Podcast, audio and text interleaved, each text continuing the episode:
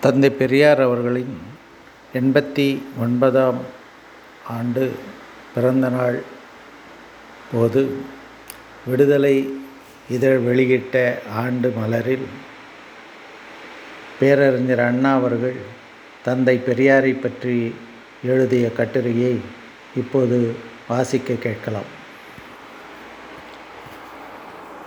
எனக்கென்று ஒரு வசந்த காலம் இருந்தது. நீண்ட நாட்களுக்கு பிறகு ஆண்டு பலவற்றுக்கு பிறகு அந்த வசந்த காலத்தை நினைவிலே கொண்டு இன்றைய கவலைமிக்க நாட்களிலே எழ முடியாத புன்னகையை தருவித்துக் கொள்கிறேன். பெரியாருக்கு அந்த வசந்த காலமும் தெரியும். இன்று பொறுப்பேற்று கொண்டிருப்பதால் எழுந்துள்ள கவலையும் நன்கு புரியும். வசந்த காலம் என்றேனே அந்த நாட்களில் நான் கல்லூரியிலிருந்து வெளியேறி அவரோடு காடு மேடு பல சுற்றி வந்த நிலை. அந்த காடு மேடுகளில் நான் அவருடன் தொண்டாற்றிய போது வண்ண வண்ண பூக்கள் குலுங்கி மகிழ்வளித்ததை கண்டேன். நறுமணம் எங்கும் பரவிட கண்டேன். அப்போது கலவரம் எழாமல் ஒரு பொதுக்கூட்டத்தை ஒழுங்காக நடத்தி முடித்திட முடிந்தால் போதும். பெரிய வெற்றி என்றே பெருமிதம் தோன்றும்.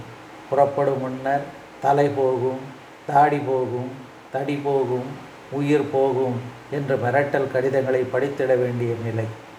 அண்ணாதுரை இதை பார்த்தாயா? என்று ஒரு கடிதத்தை வீசுவார். ஆமாம் ஐயா என்று பொருளற்ற ஒரு பதில் தருவேன். வருகிறாயா? என்று என்னை கேட்க மாட்டார். வருவேன் என்பது அவருக்கு நன்கு தெரியுமாதலால் செல்வோம். பெரியாரின் பேருரை நிகழ்த்தப்படும். வந்தவர்களில் உருட்டல் மிரட்டல் கடிதம் எழுதியவர் இருந்திருப்பார். அடுத்த கூட்டத்திற்கு அவர் அப்பாவிற்கு ஐயாவிற்காக மாலை வாங்கி கொண்டு தான் வருவார். அத்தகைய தெளிவும் வாத திறமையும் பேச்சிலே கிடைக்கும். அத்தகைய தெளிவுரை பெற்று தமிழரில் பலர் பல பல திருந்தினார்கள் என்பது மட்டுமல்ல தமிழகத்திலேயே ஒரு புதிய திருப்பம் ஏற்பட்டு விட்டிருக்கிறது. ஒருவர் புறப்பட்டு ஓயாது உழைத்து உள்ளத்தை திறந்து பேசி எதற்கும் அஞ்சாது. பணியாற்றி ஒரு பெரிய சமூகத்தை விழிப்பும் எழுச்சியும் கொள்ள செய்வதிலே வெற்றி பெற்ற வரலாறு இங்கின்றி வேறு எங்கும் இருந்தது இல்லை. அந்த வரலாற்று துவக்கப்பட்ட போது நான் சிறுவன். அந்த வரலாற்றிலே புகழேடுகள் புதிது புதிதாக இணைக்கப்பட்ட நாட்களிலே ஒரு பகுதியிலே நான் அவருடன் சேர்ந்து பணியாற்றி இருக்கிறேன் அந்த நாட்களைத்தான் என் வசந்தம் என்று குறிப்பிட்டிருக்கிறேன். பெரியாருடன் இணைந்து பணியாற்றியவர் பற்பலர். அவருடன் மற்ற பலரை விட இடைவிடாது இருந்திருக்கும் வாய்ப்பை பெற்றிருந்தவன் நான். அந்த நாட்கள் எனக்கு மிகவும் இனிமையான நாட்கள். இன்றும் நினைவிலே கொண்டு வரும்போது இனிமை பெறுகின்றேன். எத்தனை எத்தனையோ கருத்துக்களை உரையாடல்களின் மூலம் தந்திருக்கிறார். எதையும் தாங்கும் இதயம் வேண்டும் என்பதனை நான் கற்று உணரும் வாய்ப்பும் தந்தார். பொது தொண்டாற்றுவதில் ஓர் ஆர்வமும் அக மகிழ்வும் மன நிறைவும் பெற்றிடச் செய்தார். கோபத்துடன் அவர் பலரிடம் பேசி கண்டிருக்கிறேன் கடிந்துரைக்க கேட்டிருக்கிறேன். உன்னை எனக்கு தெரியும் போ என்று உரத்த குரலில் கூறியதை கேட்டிருக்கிறேன். ஒரு நாள் கூட அவர் என்னிடம் அவ்விதம் நடந்து கொண்டதில்லை. எப்போதும் ஒரு கணிவு எனக்கென்று தனியாக வைத்திருப்பார். என்னை தனது குடும்பத்தின் பிறவா பிள்ளை என கொண்டிருந்தார். நான் கண்டதும் கொண்டதும் அந்த ஒரே தலைவரைத்தான். இப்போது நான் உள்ள வயதிலே அவர் இருந்தார். நான் அவருடன் இணைந்தபோது முப்பது ஆண்டுகளுக்கு முன்பு. அதற்கு முன் இப்போது முப்பது ஆண்டுகள் அவர் பணியாற்றி வந்திருக்கிறார்.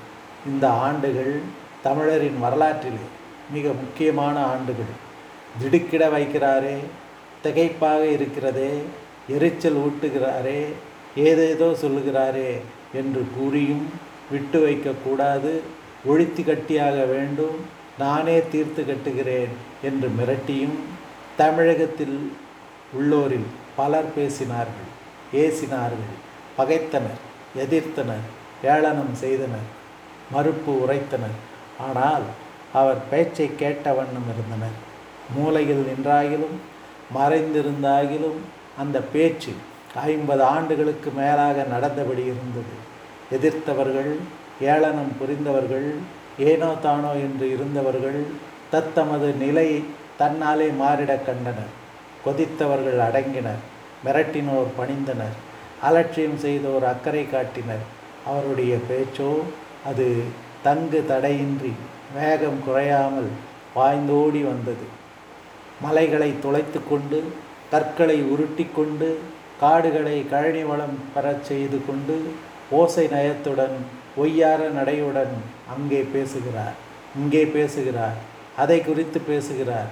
இது குறித்து பேசுகிறார் என்று தமிழகம் இந்த ஐம்பது ஆண்டுகளாக கூறி வருகிறது. மனதில் பட்டதை எடுத்துச் சொல்வேன். எது நேரிடினும் என்ற உரிமை போர் அவருடைய வாழ்வு முழுவதும் அதிலே அவர் கண்ட வெற்றி மிகப்பெரியது. அந்த வெற்றியின் விளைவும் அவருக்கு மட்டும் கிடைத்திடவில்லை. இன்று அனைவரும் பெற்றுள்ளனர். அந்த வெற்றியின் விளைவுகளை இந்த தமிழகத்தில் தூய்மையுடன் மனதிற்கு சரியென்று பட்டதை எவரும் எடுத்துரைக்கலாம் என்ற நிலை உறுதிப்பட்டிருக்கிறது.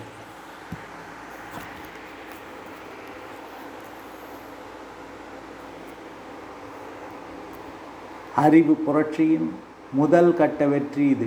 இதற்கு முழுக்க முழுக்க பொறுப்பாளர் பெரியார். இந்த வெற்றி கிடைத்திட அவர் ஆற்றிய தொண்டின் அளவு மிக பெரியது தமிழகத்தில் இன்று அவரால் ஏற்பட்டுள்ள இந்த நிலை இந்தியாவில் வேறு எங்கும் காண முடியாது. பிற பகுதியினர் இது பற்றி கேள்விப்படும்போது வியர்த்து போகின்றார்கள். அப்படியா?